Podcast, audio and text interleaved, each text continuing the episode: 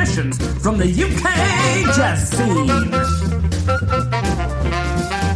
And now your hosts, Rob Cope and Dan Farrant. Dan! Uh, Hello. how's it going? Very good, old chum. How are you doing? Doing quite well. Thank Excellent. you. And you? Excellent. Yes, very good. Everything's under control. Yeah? Yeah. What's going on? You've got some background noise there, is that? That's the old um, PlayStation fan. Ah, Let me just turn it off and see if it's uh, a more acceptable podcast environment. no, I mean, it's it's not unacceptable. Just Mm. wondered. Yes, there we go. So, what have you been up to? Ah, just working, you know, Christmas and events. I can imagine that this time of year, from personal experience, is the big time. Absolutely. Harvest is, is due. So, um, I thought of loads of things we should talk about on the show, and now that we're doing it, I can't remember any of them. That's always the way. I know. I went to Spain last week. Yeah, Oh, for a gig. yeah, I know. For, for Mr. I tell you what, before you say anything, Zara, man. I oh dear. Oh, Uh, I said it. Sorry. We can we can do that again and Why did we beep it? it. I had to sign a non-disclosure, so uh, Oh no. yeah. But I don't know. Does that count? Is that revealing? I mean, Maybe I, I, I guessed, and you haven't confirmed. I said nothing of the sort. So I mean, no one's listening to this, so I mean, it's it's like you haven't disclosed it. To be honest, Mayors, yeah, it makes no difference. Perfect. Um, yeah. Uh, so that was cool. go okay though. Yeah, whatever gig it was. it was highly enjoyable, whether this gig existed or not. Um, it was excellent. Yes. Um, and then, uh, yeah, Was it? Was did you have to sign an NDA because like he doesn't want anyone to know that he hired you, yes. or is it is it it, his reputation would be tarnished Yeah. deeply if, knowing that he only got Rob Cope? yeah, exactly. Um, there, yeah, that, that's exactly, that's what I've been telling myself, Dan, ever since. Yeah. So we finally tracked down Andy Robb. Oh right, the elusive. Yeah, Rob. time. Actually, yes. And we used, I used the show to get him to tell me about your life. We did some big time, like a prequel, Oh, um, the Farrant backstory. okay. um, what was said? Uh, you know, well, I can't tell you because when I press play on the show in a few seconds, then everyone will hear the story. Um, but you know, just just what it was like to. He told me that. Okay, he told me that once you guys had a play uh, on one bass at Guildhall, Oh yeah, I remember that. which is awesome. Yeah, Um, yeah. So that amongst many other gems. great. I look forward to hearing it. Yeah. So I'm actually going to press play right now. Do it. I think. Yes. Sorry, have you? I was just pausing there. no, please continue. I think Andy even took my old room in Kensal Rise. Oh, with with Ruben and Matt Roberts. Yeah. Wow. Well, Ruben. Yeah, pre. I was there pre Ruben. Pre Ruben. That must have been when Ruben was living with me. Yeah, Ruben Fowler. we should talk about that one time with him. Yeah, that would be fun. It Yeah. felt like a penance to the jazz scene. like someone better live with him. Yeah, he's sorted himself out though now, hasn't he? Yeah, he's a beautiful, beautiful man. He really is changed. in every way. Mm. Okay, here Anyway.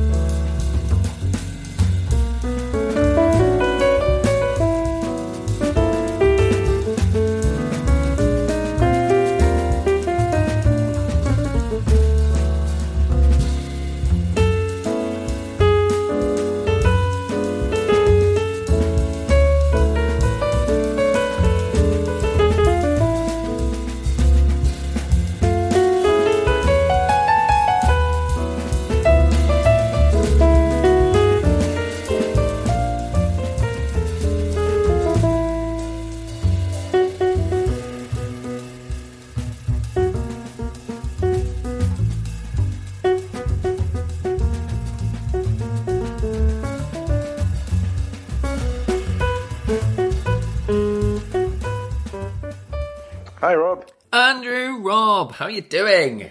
Good. How are you? Oh, I'm good, man. Well, this is a pleasure. Very long time since hmm. we've had a little chat. It is, mate. It's been a really long time. The last time I remember actually properly having a chat was maybe in like 2010 or 11, 10 to 12 period of my life. Yeah, we did. I think the first time we met was we did some gig at was it Caius Caius and Gonville College in Cambridge, Oh, yes. and it was with like Paul Clarvis and Gareth Lockrane. Interesting. And um, you were living in London around that time Yeah, that's right. and have since gone all over the place. yeah. Well, I'm excited to talk about it. Um, Dan and I have been running a like finding Andrew Robb segment for quite a few weeks. Oh wow, I wasn't even aware. oh, brilliant! It's quite a good way of testing. I'm, I'm, I'm touched that you have genuinely listened to quite a few of the shows. Um, it's a great way of us keeping tabs on who's listening by, by mentioning people on a regular basis to see if, um, see if they notice. Oh, that's quite interesting because I've been I started off uh, I've been working my way from the very beginning, and I've not caught up on all the ones since the summer. Uh, it's going to be really annoying for you if you do go through those and start to reach the segment. where, I think I'm up to the one with the, the Manchester Jazz Festival preview. That's Oh, yeah. that's the next one. yeah, that's a good one. Um, my friend and mentor Andy Scott helps us by actually talking some sense about the pod about the festival because Dan and I basically don't know anything. So, um, I know this will be fun. Before, in fact, before I do this random and weird game, just tell us a little bit. Tell tell our lovely listeners um, who you are and what's going on. Okay. Uh, well, my name's Andrew Robb. Uh, I'm a jazz double bassist, and I grew up in Edinburgh, in Scotland, and I studied jazz at the Guildhall School of Music and Drama in London, and I lived in London for about eight, nine years, and then Wow, that's a really long time. That's longer than I realised. yeah, well, it's kind of it sort of creeps up on you, doesn't it? Because you sort of study for four years, Yeah, and then before you know it, you've been living there for four years, and you're sort of feeling comfortable, and you know you're not completely terrified about where the rent money's going to come from, yeah. And you're sort of involved in a few projects. So yeah, it was kind of it's like, did I really spend ten years there, or almost ten years? Yeah, that's amazing. That's exactly the boat I'm in right now. This is my eighth year. Oh wow, And congrats! It's gone. It's gone so fast. Yeah. I know it's it's kind of scary because it's like I only feel like I moved here like one year ago. Yeah. Um, but then you you know time does fly. You know when you're doing all this sort of music malarkey. So you're back in Edinburgh now. Yeah, I'm currently in my living room in Edinburgh, and it's an absolutely foul day. Oh man. I used to have a. I have a friend um, called Alice Allen. She's a cellist, and we. Used, Oh, I know, Alice. Yeah, we used to play a game every year um, to compare our climates. She lives in Glasgow. We would send each other pictures of the trees like once a week. Because, you know, the Glasgow trees would go bare in August and then they'd sort of, yeah, and they'd flower again sort of in June the next year. Um, It was a great way, a great barometer of like the cold and the, and the sunlight deprivation and, um, to compare them to London trees. Yeah, it's quite funny, and what like what people forget is that like, you know, if you go 400 miles further north, it does get a bit cooler, and you know, I think I've seen Nick, a few of the guys who play in Nick Costley White's band because they played a few gigs up in Scotland, and I met them one time, and it was like in the beginning of November, and they came up and they were like, "Oh God, it's cold up here," and it's like, it's, it's November. Yeah. I went to Glasgow in August and um, I saw some winter coats while I was there. Oh no. I know. It must have been a cold day, but yeah. And, and you're right. I think it's because planes go really fast. It's like, oh, I've only been in the air an hour. I'm bloody freezing. What's going on here? yeah, and it's funny because it works the opposite way. If you go to like I don't know, northern Italy. I went to this place called uh, Ferrara, which is near Bologna, and I went in March, and it was like 15 degrees in March, and I was like shorts and t-shirts, you know, Yeah. and everybody else was wearing like a winter coat and a scarf, and they were just looking at me like a complete lunatic. Mm, that happened to me last week. oh, where was that? 22 degrees, northern Spain. Beautiful day. Brits abroad, t-shirt on, you know, living the dream. And people honestly were in coats and scarves and like, like, like as if it was freezing. It was a beautiful day. Yeah, and what makes it worse is that you sort when the shorts and t-shirts are on, you sort of reveal just quite how pale the British skin can be. Yeah. Nobody People was, come up to you they're like, "Oh man, you you should take some vitamin Yeah. D." Like, get, get, get this man to a hospital. yeah. So Uh, we started out there with a tune called Red Street. yeah, Um, tell, is that a, from that Alan Benzie trio, that's track? yeah. That's from the Alan's second album called Little Mysteries, which I think he came on the pod Yeah, that's, and that's chatted about it. Yeah, so that's from there, and uh, well, there's not. I mean, it sounds like Red Street. If you sort of take the title, it sounds like it could be some deep-seated meaning there, but actually, there's there's nothing. There's nothing behind the title, There's nothing. and uh, it's always funny because uh, in Alan's music, he like everything he writes has some sort of story or image behind it. And like when he announces this tune on one of his gigs, he's always had to say like, uh, "And if you want to know what the title's about, go and speak to Andrew."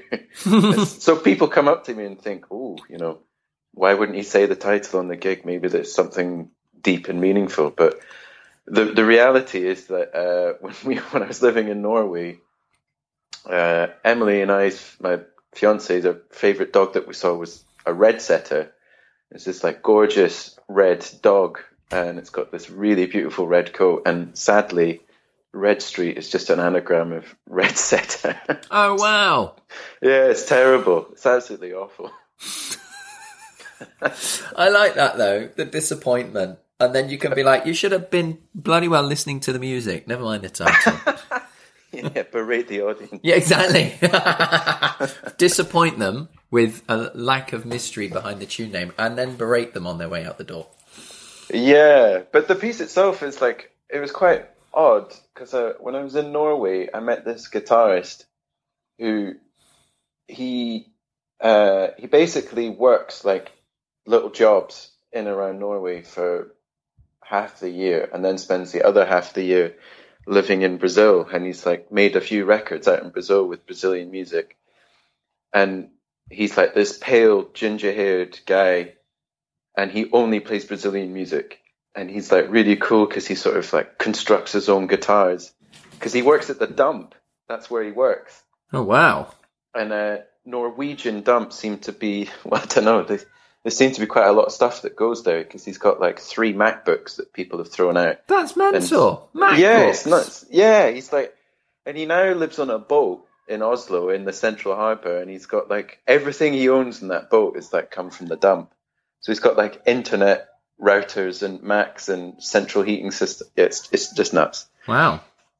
But we started playing together, and he was sort of introducing me to all these like Brazilian uh, composers and uh, musicians that I didn't have a clue about. So when I wrote that piece, that was sort of it was sort of all inspired by music from Brazil at the time. Right. Um, so it's got a bit of that kind of flavour to it, and I suppose a bit of Brad Mehldau as well. Um, so that's really what that tune was sort of inspired by in a way. But that's amazing. I get the feeling like Norwegian dumps have like higher quality garbage. So, It's quite a phrase, isn't it? Norwegian dump. yeah, that should be a tune. Yeah, I don't know. It's, it's well, it's a very. I'd have to ask him. He seemed very ambivalent about the whole thing, though. Right. He was just like, "Yeah, don't know why people are throwing out MacBooks. It's mine now." I'd be I'd be very suspicious um, if someone you know if I just found a MacBook. I remember Dan and I went to the dump once. Um, we uh, three days before my wedding, we sailed across the Thames on a homemade raft. Um, Why? yes, why indeed? I ask myself that question a lot. Um, the local pub does it once a year. So, Oh, nice. Yeah, so we bought four oil drums and, um, and then went to Poundland. And the morning of the race, we, we wrapped our four drums in like several kilometers of cling film to keep the raft together. film? Yeah. Then, and then we wrapped it in a layer of bubble wrap for our comfort. Um, and, uh, That's quite a good idea. yeah, it was cozy. And then three of us, our friend Tom, who, um, Tom Cummings, a friend of, yeah, James Cummings, who is a sax player that, um, he lives in Malta now. Anyway, um, so Dan and I were at the back of the raft using small one pound lunch trays as as paddles um but because the oil drums are actually quite small when you tape them all together so we had to like lie down facing backwards on our stomachs pushing this um raft and there was nothing for Tom to do so he just waved a Union Jack um as a sort of show of brilliance Is this anything more British? Exactly. And we got all the way to the other side and halfway back and, and unfortunately Dan and I were um, physically and emotionally exhausted and the rescue boat came and pushed us the rest Oh, of the no. way. Oh, it was so sad. And and t- such a miserable failure. to compound the misery, the other people that entered, of course, are like actual grown-ups with like garages and and I don't know money or something because you know Nothing people would else to do. Exactly. Yeah. People would bring like miniaturized Viking longboats and would do the crossing and back in like 20 seconds. and wow. I think for Dan and I, it was about seven minutes before they decided that the, the crowd had basically had enough. Um, and we got rescued. I know. That sounds like a jazz podcast team bonding. Yeah, it's funny actually. We've never talked about that on the pod. Um, it was a few years before we started, um, and it was, yeah, it was a good bonding bonding session. I I just regretted that. Like, I think my wife was adamant I was going to get a waterborne disease from like falling in the Thames. Did you fall in? No, I was bone dry. That was one thing I rafted very well. Oh wow. Well, that's that's success right there. Yeah, exactly. So it, really, we were the winners.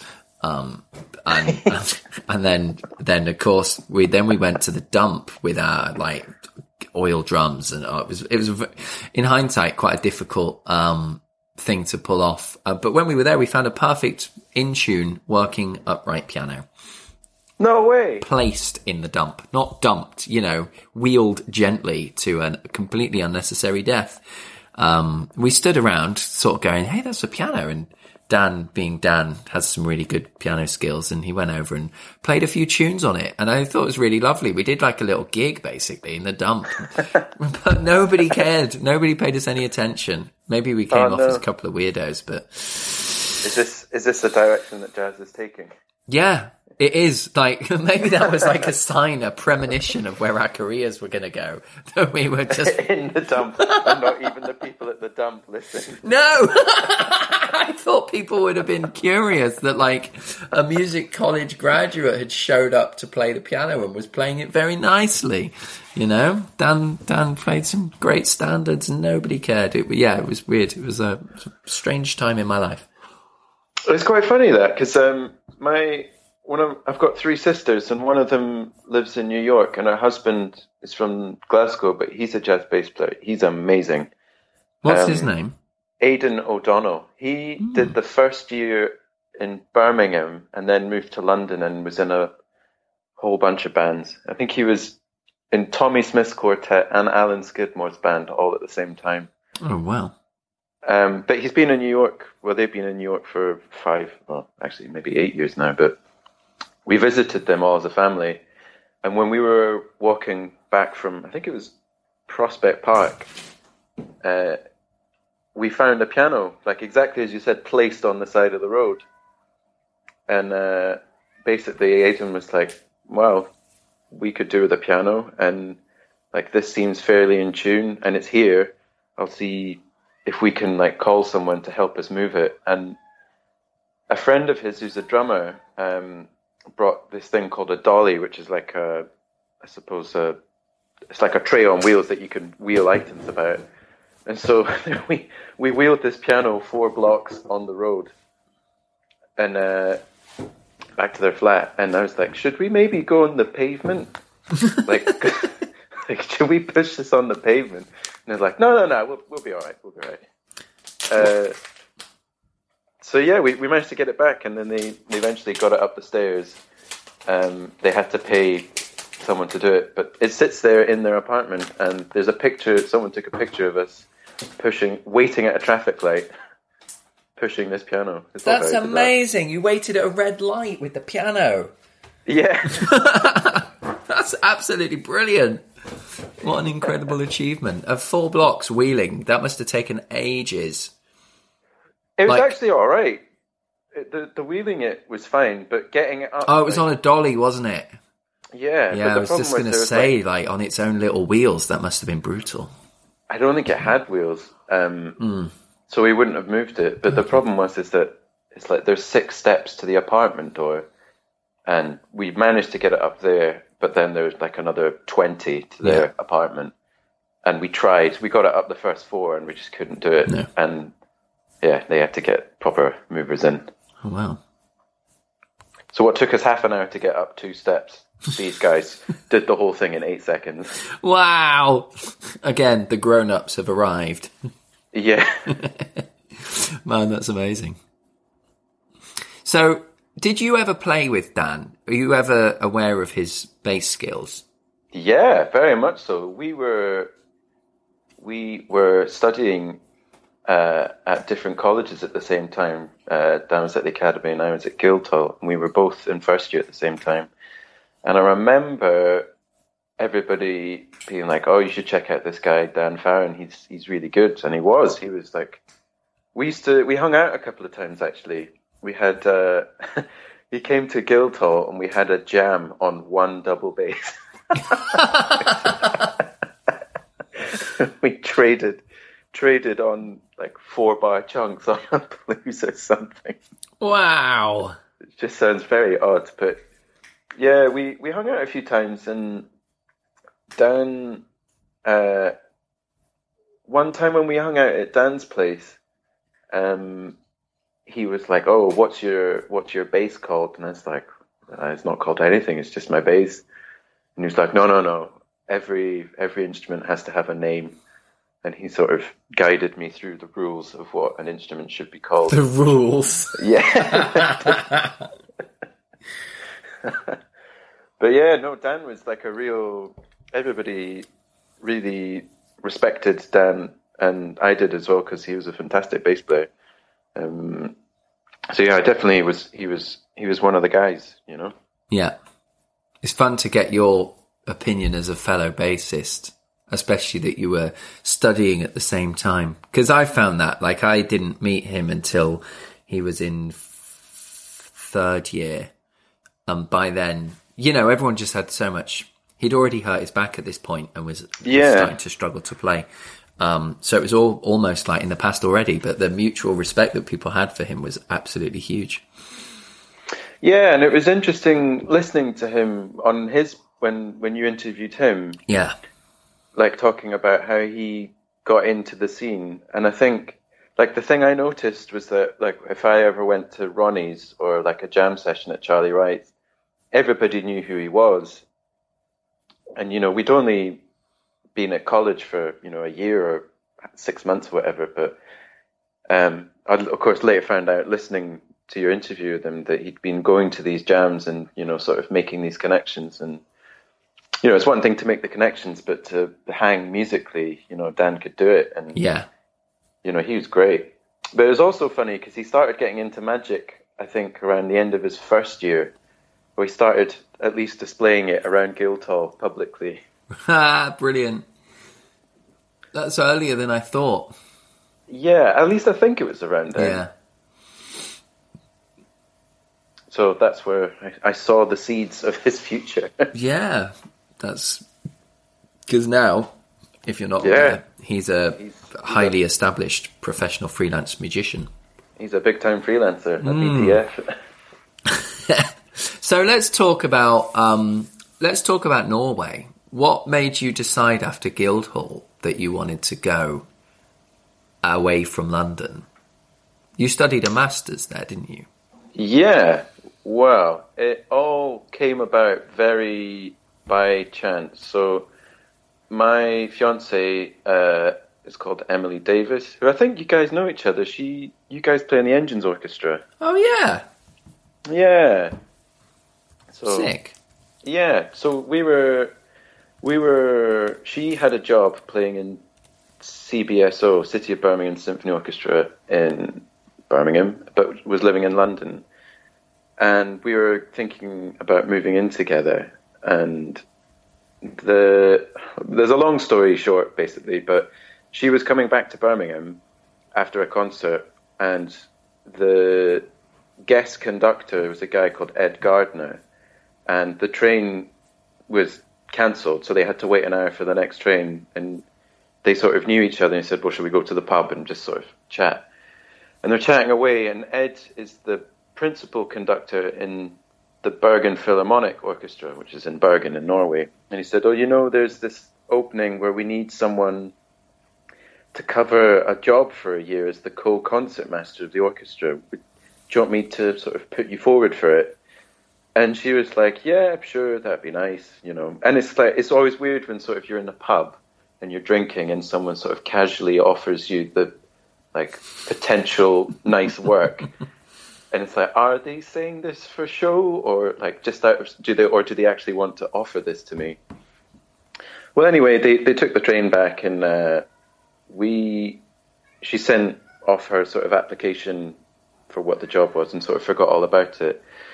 And then around April that year in 2016, we went on like a one week holiday of Norway, and came back, and she went back into work, and like, oh, and Ed was conducting, and he was like, "Oh, how was your trip to Norway?" And he was like, "Oh, and what did you think of Bergen? Did you like Bergen? Did you like Bergen? What did you think of it?" And he was kind of like sussing her out whether she liked Bergen. We're like, "Oh, you know, Bergen was nice." And fast forward a few months, we were looking at an apartment uh, to live together, and Emily's like, "You know, I think, I think this thing in Bergen might be happening." Because they're asking to if I can speak to them on the phone for like an interview. Yeah, And I was like, okay, well, you know, whatever happens between us, like that's a job you have to take Yeah. if it comes up in terms of like your career. So you should take the job, whatever happens, and then we'll we'll figure figure it out. yeah, So another week goes by. We find an apartment, and it's like the apartment we want, and we're like, we'll take the apartment. And then I'm not kidding. Two hours later, the orchestra like, the job's yours if you want it. And so we were like, okay, what are we gonna do now? yeah, So I called, I did a bit of research because I was like, well, I don't know if I'm going to move there or if I'm just going to visit her while she's there. Uh, so it really wasn't like a planned thing. It was all very last minute. And I found that there was a music college there. And I didn't know this, but the composer Grieg is from Bergen. Oh, cool! I didn't know that either. Yeah, and so they have this place called the Grieg Academy of Music, which is their sort of music college. And I saw that they had a jazz course, so I called up the uh, the guy who teaches jazz bass, and I was like, "Look, here's the deal. I'm really sorry, I don't know anything about Bergen, but like, chances are I'm going to be moving here." Um, because, and I just wanted to know what the scene is like. If there's any you know anything I should be aware of, or maybe we could just have a cup of coffee or something.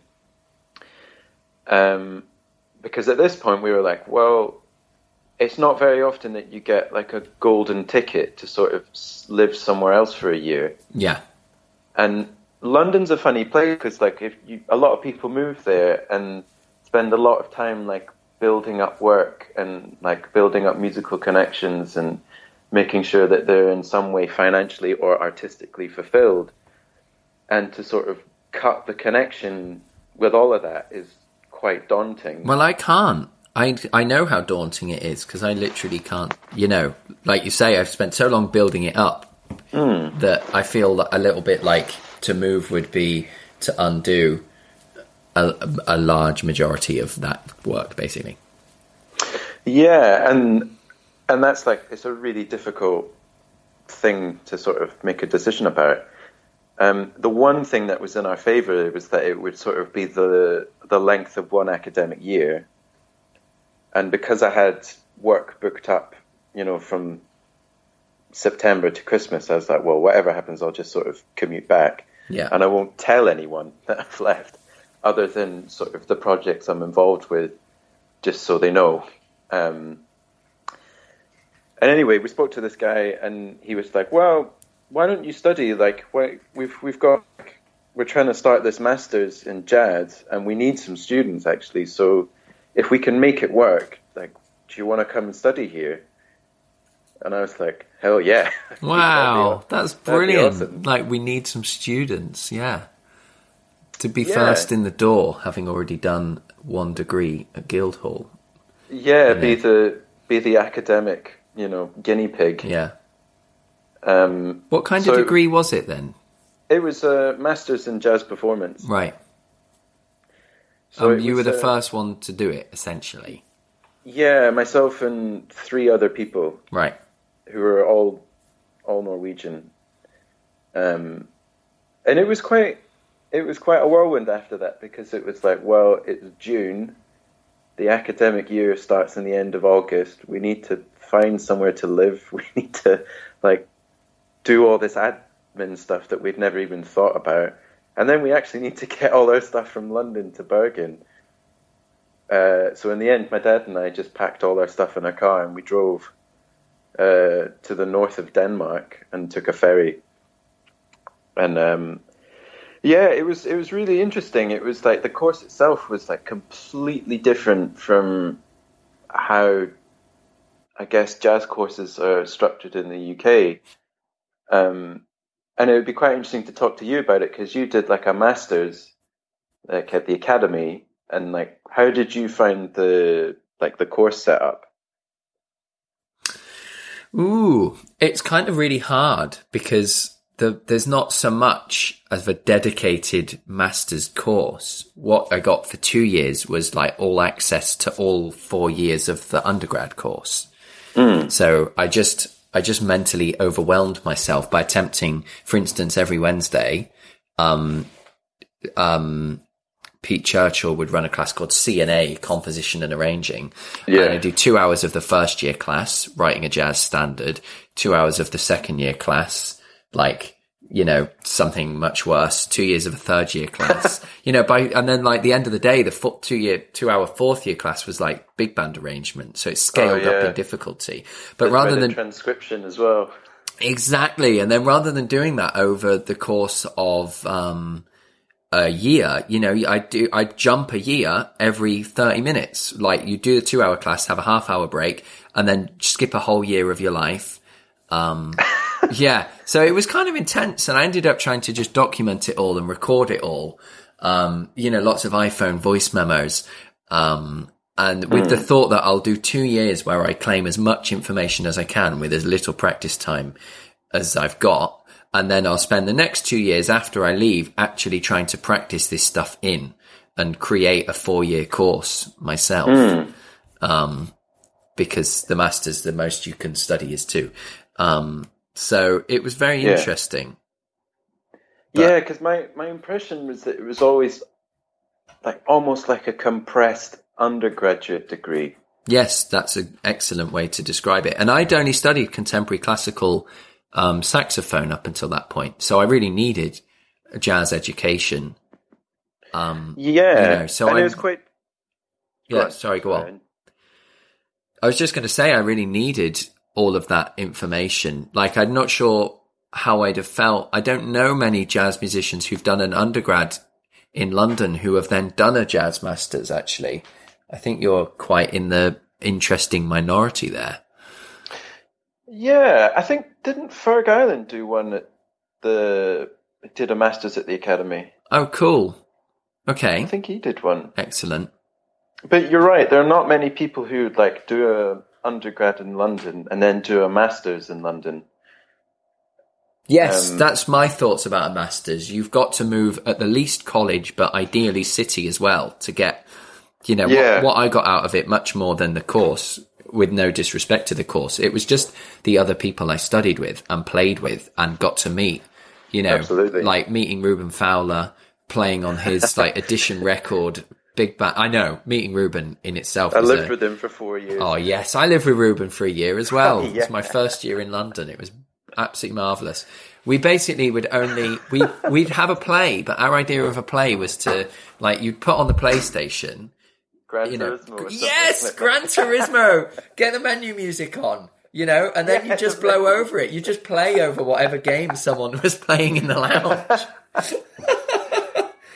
Yeah, So- when I lived with him, it was L.A. Noire. Oh, sweet! That's a monster soundtrack. In a, Yeah, in a on a very serious Gerard note. and- Yes. Uh, John Mark Taylor, Turner. Mark Yeah. Turner. If you haven't listened to that soundtrack online, um, for the love of God, pause this podcast and go and find it because it is, it is a seminal piece of like jazz in, in like in the mainstream culture. Yeah. Oh man, living with Reuben Fowler and Matt Robinson, uh, and that was that was that was funny. That, yeah, yeah. I mean, that's perfect. But yeah, sorry. So let's go back again. So what the is it? Masters. How did you feel about the difference then? What was it like in Norway compared to what I've described? Um, okay, it was completely different in most aspects that I could sort of perceive. Yes. Uh, first things first, like Bergen is mostly a contemporary music kind of town. So, like, the kind of, like, when I started off living there, like, there wasn't really a jam session that happened in town very regularly, if ever. Right. So it was like, how am I going to meet new people? And what are the people here? What do they do? And like a lot of them played a lot of very free avant garde contemporary music. And, you know, the city itself is famous for having this Borealis festival where, you know, all these composers of contemporary music collaborate with jazz musicians who really specialize in playing free jazz. So that was the first thing, and like I'd done a bit of that kind of playing in London towards the end of my time, but it wasn't like what I was used to doing, sort of say day in day out. And then the thing I noticed about the course, it was like you had to have a master's project that you were going to spend your time there focusing on, and then that's it. You just had your one-to-one lessons, your supervisor time, uh, who would talk you through your master's project and then you'd just be left on your own. There's no classes or anything other than, you know, to prepare you for your master's project. And the master's project itself was like an aspect of music or something that you want to investigate that hopefully has some sort of transferable benefit to your playing. So I don't know if you're a violinist and you're studying, I don't know, the Bach violin partitas, you maybe do something, uh, some analysis on you know that area of Bach's writing, so that hopefully when you come to perform the partitas in your performance exam, you've got this you know added knowledge. But really, uh, it was just like, okay, you know, come up with a master's project, and I was like, but I don't have one. It's like, oh, it's okay, you'll you'll figure something out. Now get out. yeah, it's like, and you know, maybe maybe that can be part of the process. You know, documenting how you found your master's project. Wow. And I was like, and then I reread like the guidelines for being accepted onto the course, and it was like you have to have a master's project in mind. And I was like, I'm pretty sure I didn't have one. Yeah. so there was, it was for me, it was like, you know, thinking about how postgrad degrees in jazz in the UK and or undergrad, it was like, here's a bunch of stuff that we're going to give you over the course of two years that you can work on for the rest of your life. And in Norway, or at least in Bergen, it was more like you do your undergraduate degree, maybe you have a couple of years out. And then when you wanted to do a master's, it was because you had a project that you wanted to have like some time to nurture and get some input on. Um, Wow, that's So it- exceptionally, as you say, different in every possible way. Yeah, and you know, it's uh, I think a lot of people at the other colleges in Trondheim and Oslo are sort of encouraged to like make a recording at the end of their two years and release it. So it's set up very differently. And in terms of like music in general, there was there was a lot of things that I sort of bashed my head against for the first few months when I was there. And it was like in the UK we sort of have half a foot in American jazz and half a foot Yeah. in European jazz. So a lot of people know quite a few standards and a lot of people play sort of swinging jazz a bit. Not everyone does, but Yeah. you know, it's something that you're encouraged to study when you're growing up. Yes. And over there, it was like not many people knew that many tunes, and the ones they did know were all the absolute chestnut standards that you've been playing for 15 years. Yeah. Um, and then none of them could read music that well. And I started thinking, well, how can you? How is it that a drummer can wind their way up in like a master's course and not read music? Yeah. and then I sort of had to sort of piece together, well, their skills lie elsewhere, and and I was thinking, well, how does their education differ to the point that that can be so? Yeah. And then it actually goes to a much deeper level where, like in the UK, we put like a high. A lot of it comes down to how much time you have to rehearse, like classically and in terms of jazz. So, like the way orchestras are set up in Norway, they're quite well funded. So they have time to have paid rehearsals. And it was something I would see with Emily, who would go in with the orchestra, and you know she's used to the UK orchestral way of life, which is you know you'd play two to three different orchestral programs a week, Yeah. and all of a sudden she would go f- to play like one program a week, have four days of rehearsals, and play two concerts, playing the same program. Sounds And- wonderful. Yeah, yeah, you know, Oh, sorry. Oh. Just uh, very high budget behavior by me there. sorry. it's a tour. yeah. Continue, old friend. Yeah, so there was that, and then it was like in the UK, because the orchestras are not so well funded, um, they have to put on, I suppose, concerts that guarantee bums on seats, which Yes. bring in money, which then help pay for more artistically adventurous programming. Yeah. And like the trickle down effect of that is that as educators um, in the UK, we put a big, big like premium on being proficient.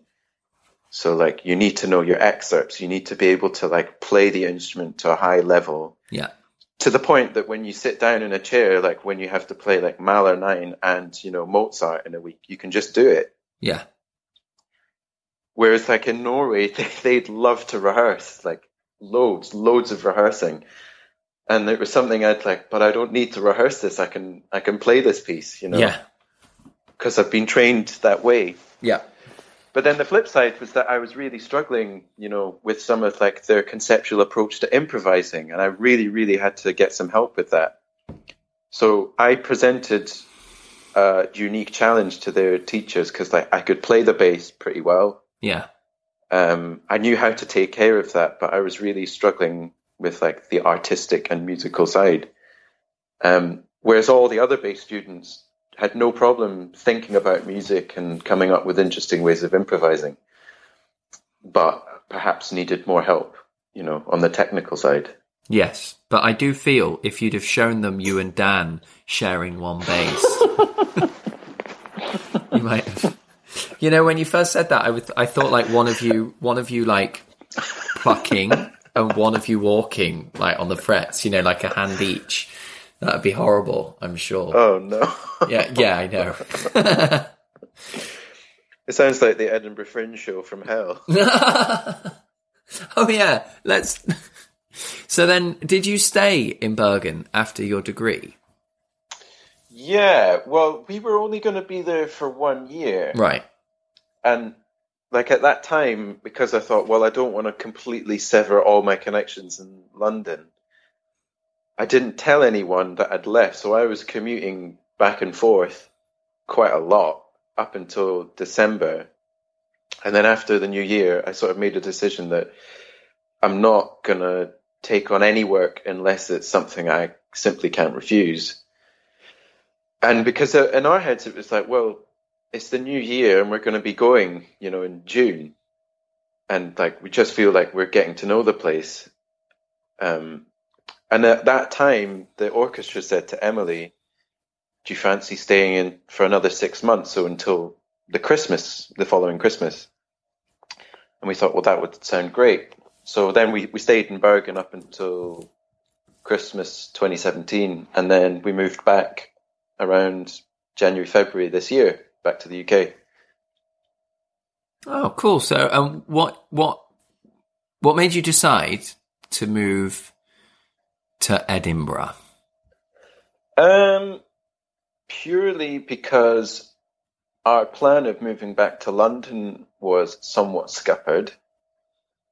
Uh, so if we were moving back to London in the summer, it would sort of be a bit easier to you know, maybe start up some teaching work or line up some freelancing work for both of us. And it would be a bit easier to find somewhere to live because um, it'd be the holidays and uh, Emily's. So that's my phone buzzing now. yes. Sorry. Uh, but Emily's parents live in Guildford, which is not a million miles away, so you could sort of. No, I live pretty close to Guildford. I'm going there on Saturday. Nice. Mm. Yeah, so it's as you know, it's like quite easy to get into town. Yeah. Um, but because we were now going to be moving back in like January and February, it was quite a bit harder to sort of make all that happen. Right. And they, I had a, I was lucky that I have a flat in Edinburgh, and it was literally, well, whatever happens, we can just go there, Right. and we'll figure it out. And so we've been there since February, and I was my degree finished uh, this summer. So from I guess the winter or from the new year, I was commuting over to finish the degree. right.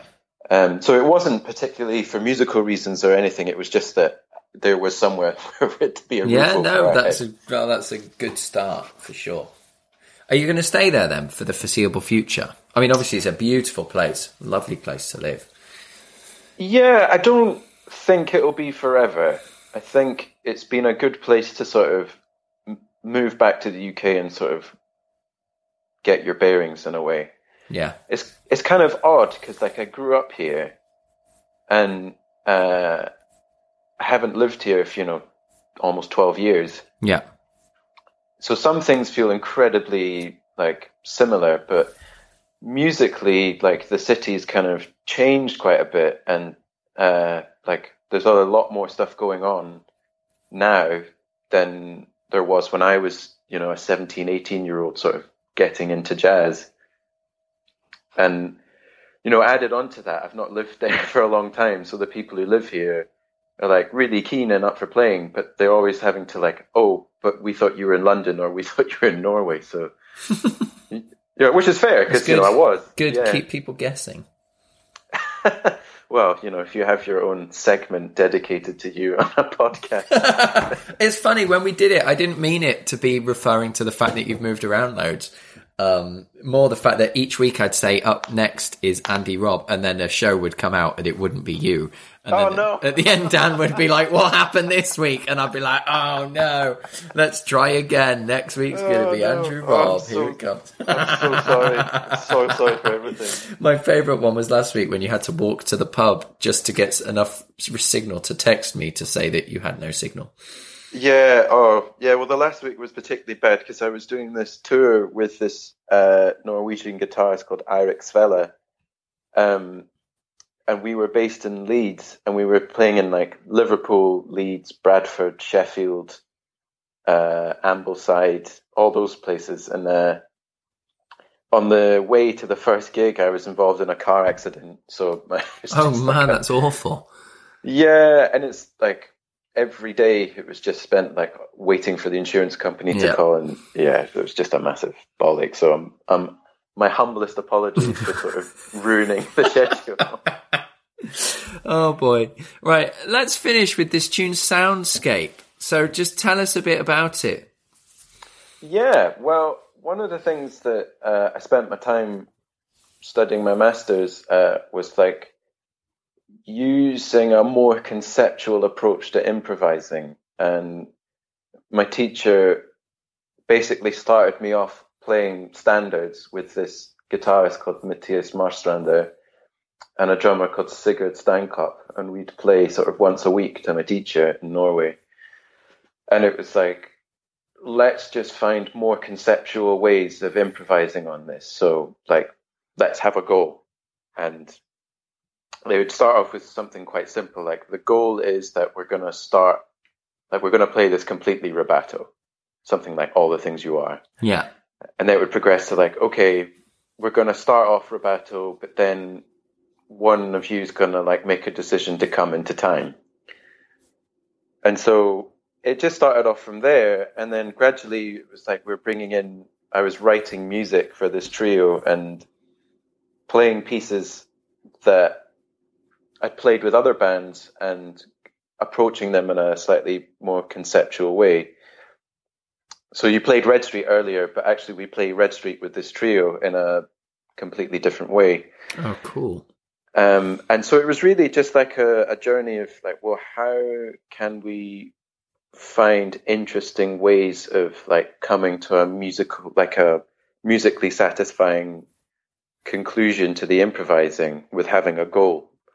Um, and it was great because like when you play sort of when you're improvising on like uh, a composition that's got like time, a feel, and like a set structure, there's a quite a focus on like the content, as in like what you play.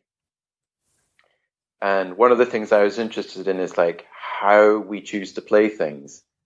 So like how you choose to improvise with different elements of the composition.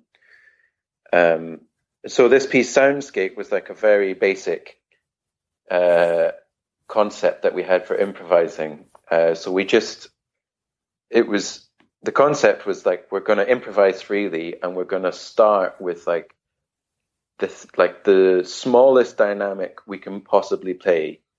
And over the course of maybe four or five minutes, we're going to try and get to a point where we're at our absolute peak. Um, but the trick is we don't know how we're going to get there. Right. So that's kind of how this piece came about. Um, and yeah, it's it's quite interesting. Like playing in that way brought uh, different sides of my, I suppose, my musicality that um, perhaps I knew might be within me, but uh, it definitely fostered like a different way of playing. And I suppose on a broader scale, like spending all this time in Norway with these people who are sort of thinking quite conceptually about, you know, art, and they view it as art rather than like music. hmm Um, again, sort of feeds into that idea of like, well, artistry and what does it mean to be like a an improvising jazz musician, and they sort of pushed or guiding me down this avenue of like exploring different ways of improvising. So that's really what it's about. Um, and it's something that I've taken away and uh, just sort of thought a bit more about. And once you start thinking that way about freely improvising, it kind of helps your improvising when you're sort of back improvising with pieces that have, you know, you know, a form, a set structure, or a feel, because you can then sort of say, well, how am I going to shape this solo? You know, Yeah. or how am I going to shape this music as a sideman? So it's been really interesting, actually. It's it's been one of the, the best things that sort of helped my playing progress Oh in the last couple of years. Yeah. Yeah. it's sort of had a much bigger impact than I thought it would. Oh, that's wonderful to look back with that feeling about it all. Yeah, I mean that's amidst the days where it's like I can't play the open strings well today. Yeah. like, but I've got more conceptual approach. yeah. oh man. Well, Andrew, Robb, It has been a pleasure. Thank you Oh for man, it's coming. been an absolute pleasure being here, and yeah, keep doing what you're doing because it's fantastic to Thank get to you. listen to all these people telling us about their journey. The one that really stuck out for me was Jim Hart. That was an Mm. amazing one. yeah, that was quite an early one. Yeah, Wow, yeah, Jim Hart. I mean, the show's almost two years old now, so. Um, but yeah, that was great. Um, I started listening to this in Norway actually. oh, brilliant! Yeah, Well, that's so cool. I always feel really reassured to know that someone's actually listening because it it can be hard to tell. Um, yeah. Actually, the one thing I was hoping because you know you went through that phase where you had huge listening following in Japan. yep. I was thinking maybe he's going to find the one person listening to this in Norway, yeah. but he won't know that it's me. No, it was yeah. Unfortunately, um, you never um, were able. Like, I need more than like in order for it to show up in the t- like. I can only see the top ten cities where and countries where people are listening. Um, so just for your entertainment now, before you go, I'm going to tell you the top ten as they stand right now. Excellent. Um, in tenth place is Brazil. Ninth is Kenya. Eighth Kenya? is the Netherlands. Yes, um, I actually do a music project in Kenya. Um, oh, awesome. so yeah, um, with any luck, I've got a huge Kenyan fan base. Um, Japan has sadly fallen all the way down to seventh. Um, I know, crushing. Um, and then Australia, Poland, Germany, um, uh, the United States. Oh, this is interesting. The the United Kingdom of Great Britain and Northern Ireland is a separate country to the United Kingdom, according. acco- yeah, So does that occupy the top two places? Uh, the top three, the USA is second. There's a very, very big number of listeners there at the moment. Oh, fantastic. Um, yeah, don't, again, don't know who they are, but, um, but thank you for listening, American listeners or British people living in America or, um, you know, Will Vinson. I suspect he's propping up. um, what I think is going on here, and excuse me for getting political, but I think people who voted to leave the EU have been categorized separately um, to those that voted to stay. oh, wow. Yes, so now I've got two United Kingdoms. Um, you know, Don't we all? yeah. so anyway, on that well, term, man, you should uh, you should hook up some sort of jazz podcast on the road tour to all these various places. oh yes, that would be amazing, wouldn't it? That would be really, really cool. I'd be well up for that. Yeah. Oh well, man. Thanks again for having me. It's been a pleasure. Thanks, buddy. Give my love. Give my love to Dan. Oh, I certainly will. I'm going to call him now and um, give him a lecture about his own life. Um, Yeah, so, and tell him one thing that he did do after we had that one bass jam was that he farted on my bed on my pillow and then left. I can't believe that's gone public. wow. oh dear. Ten years ago, I'm not bitter. No. He- He's changed. He's matured. cool. All right. Nice one, buddy. I'll speak Thanks, to you Rob. soon. All the best. Awesome. Bye. Bye.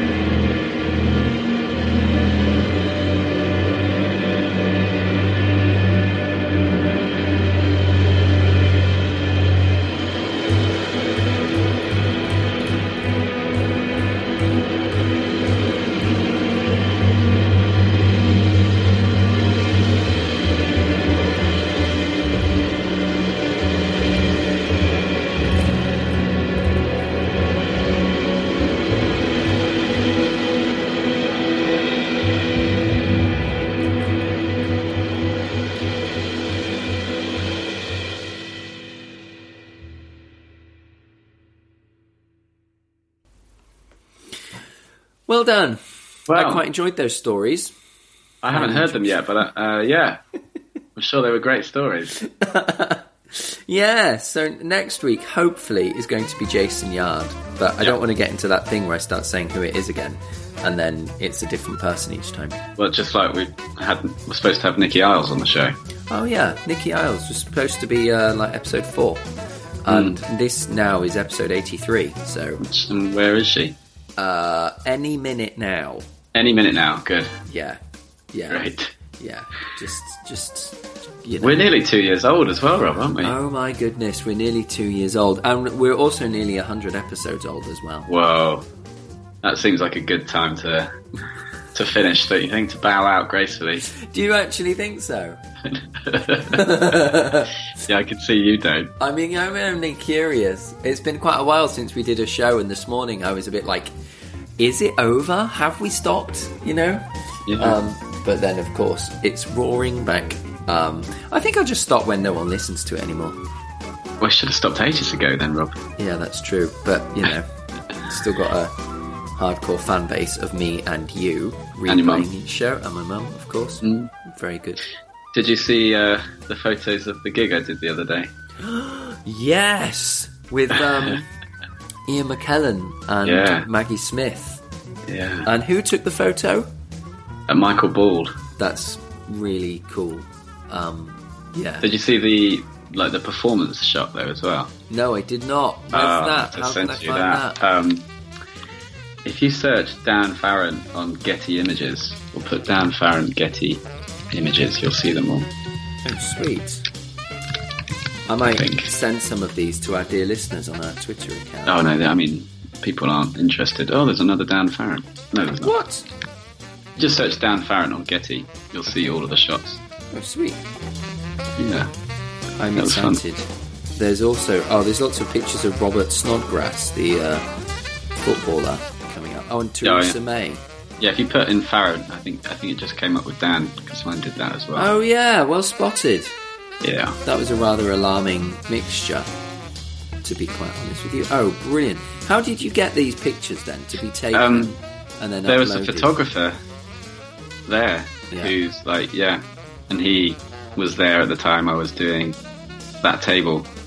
This is ridiculous. Magician Dan Farrant performs for Sir Derek Jacobi, Dame Maggie Smith, Ian McKellen, Anne Reid, and Michael Ball. Yeah, that's quite funny. That's absolutely outrageous. It says for editorial use only. I know. What does that mean? I mean, I think that means I can't put it on my website.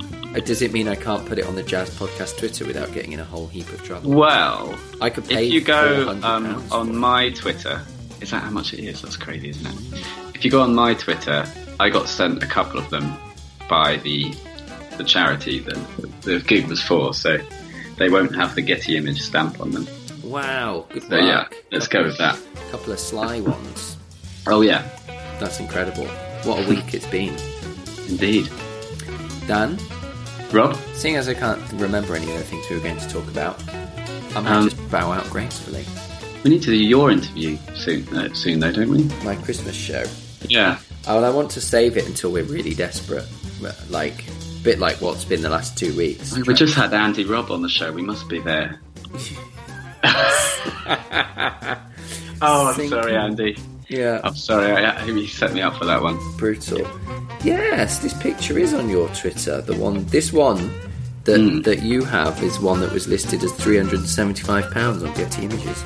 Oh, there you go. Well, I'm going to put it out there because I'm a man of the people. let's see what happens. Have a good week, Rob. You too, old chum. I'll speak to you next week. Of course. Farewell. Bye.